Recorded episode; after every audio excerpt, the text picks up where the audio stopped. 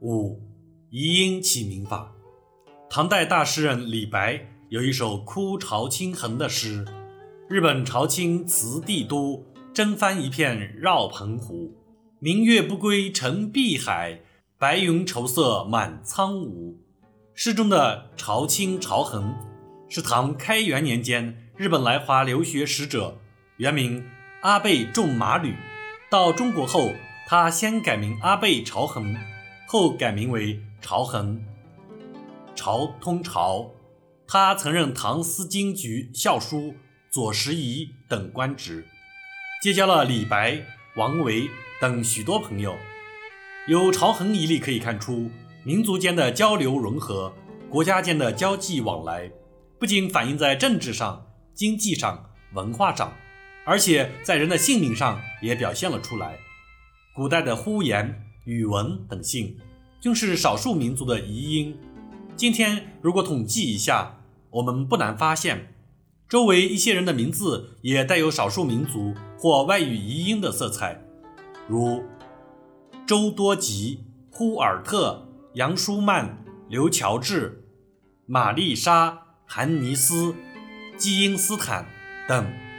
外国遗音起名有多种情况。有的表示与外国的联系，反映了人民之间的友好往来与国家间的亲密关系。例如，在中国的新民主主义革命中，许多外国朋友的名字也大多有本名而音译为中国名字。乍一看来，似乎真的是中国名字呢，如艾黎、白求恩、柯丽华、马海德等；又如五十年代中苏友好时期。不少孩子起名带点苏联味，如徐安娜、刘斯基、方利亚、韩维奇、乔莎等。有的是时尚或有趣，有的受周围环境的影响，特别是港、澳、台地区，如王布朗、谢埃隆、林切尔、陈安妮、吴丽娜、李海龙、万福特、科利亚、丁保罗。胡杰明、郭菲利、高吉太郎、沈芳娟子等等，在过去，有点洋味的名字可能受到嘲讽和讥笑，以致被迫改名。而近年来，随着改革开放形势的一变，有些人图新鲜有趣，给孩子取个带洋味儿的名字；还有些人赶时尚，给孩子取一个译英名；更有人以洋为美。不仅给孩子，甚至也给自己取一个洋味儿十足的名字。